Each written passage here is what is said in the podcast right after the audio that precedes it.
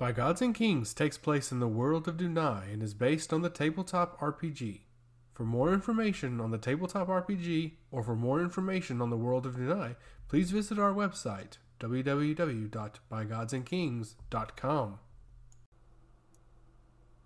Chapter 4: An Investigation in the Forest. Drusilla stepped away from the Grand Temple and out into the single street of Telerifel again, though this time with her true mission beginning. The people of Telerifel watched her leave, but none of them approached her. She possessed a look of determination that made her appear unapproachable. After her encounter with the High Priest and the Abbot, she was in no mood to have any more encounters with humans. She made her way past the buildings, and within a matter of seconds, she found herself outside the village and in the forest. She walked along the grassy path with a canopy of limbs keeping her shaded. With a dense thicket on both sides of the path, Drusilla kept her ears open so that she wouldn't be surprised by anything emerging. The Dryads were typically very playful, and she knew with the perceived danger she may strike one unintentionally. The four-legged creatures possessed the body of a common deer but the torso and head of a human, complete with arms and hands.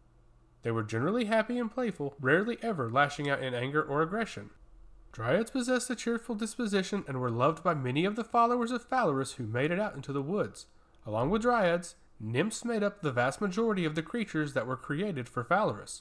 Small, playful, and fairy-like, nymphs typically stayed hidden in the shrubs, dense brush, and trees. They chirped loudly and were very opinionated, but their small stature made them ideal for keeping an eye on the forest and other creations of Phalaris. Finally, the third and most impressive creation in the forest were the treants. These large, hulking trees could uproot their legs and move through the forest. They were slow and powerful with a simple job: protect the forest. Drusilla kept moving along the path when the sound of a gentle chirp grabbed her attention. She smiled warmly at the sound of her best friend coming closer. "There you are," said Drusilla as her nymph came up to her and grazed her cheek. "How is everything?" The nymph began to chirp while close to Drusilla's face. "That's not what I wanted to hear," muttered Drusilla as the nymph continued to float around and chirp. Drusilla's eyes opened wide as a mild panic began to set in.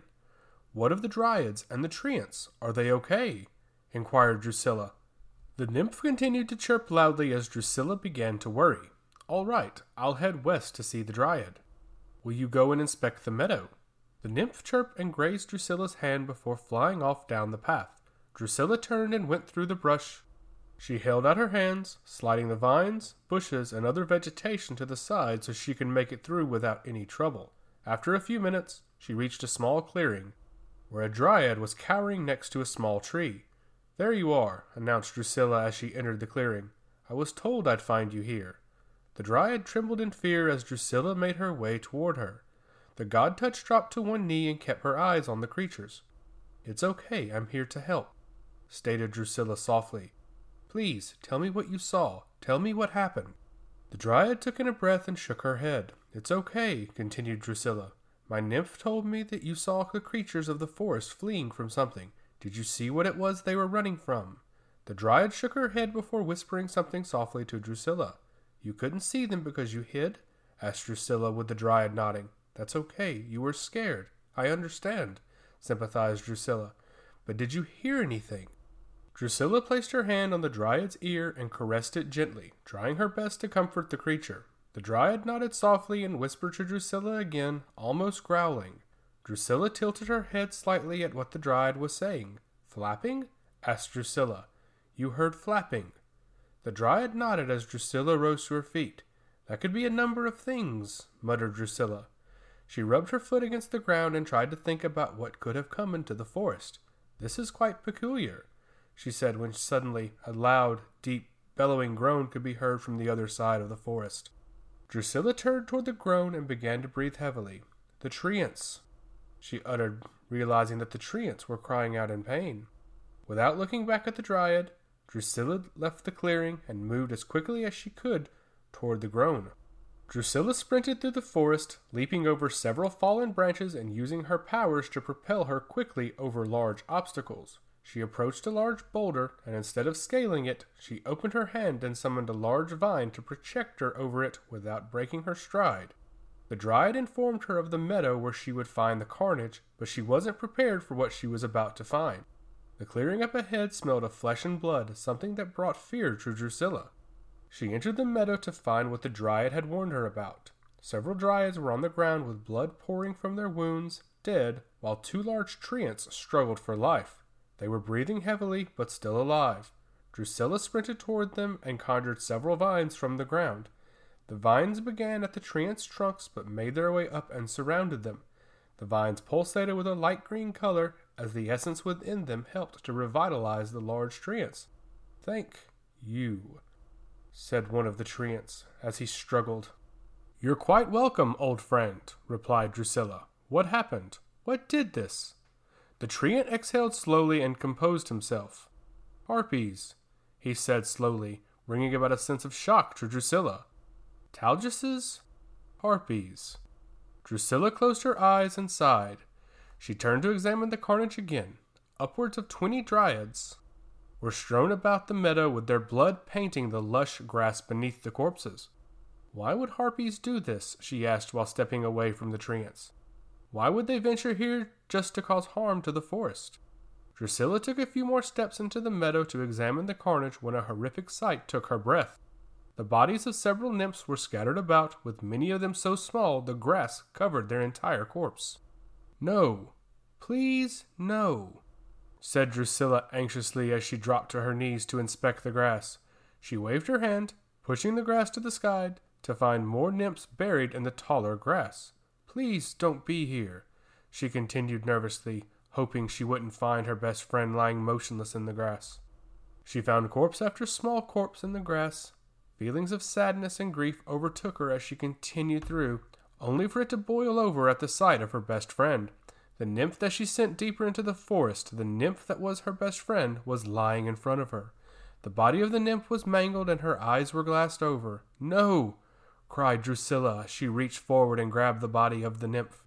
She summoned plants from the ground to wrap around it, just as she did the treants, but it was to no avail. The nymph was dead, and nothing Drusilla would do could reverse it.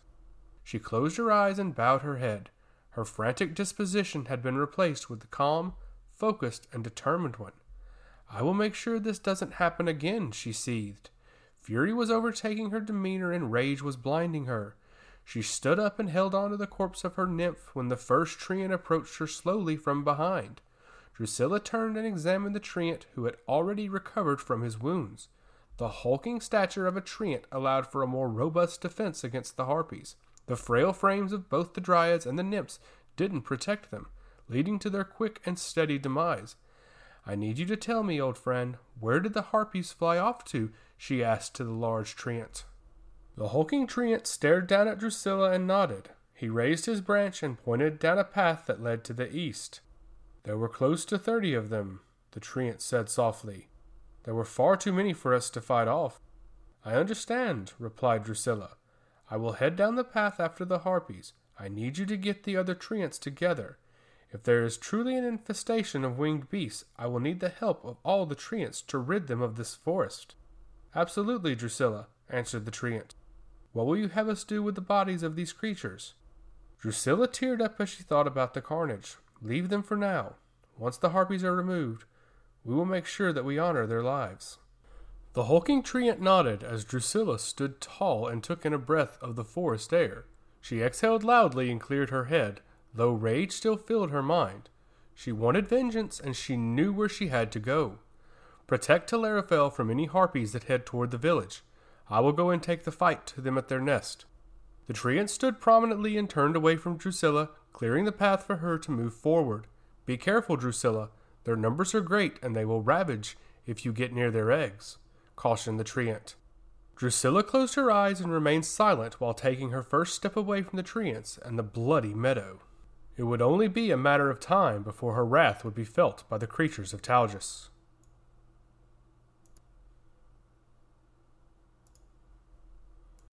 We would like to thank everyone for listening to this podcast. More content will be coming out on a regular basis. For more on By Gods and Kings, please visit www.bygodsandkings.com or www.scriptcrypt.com.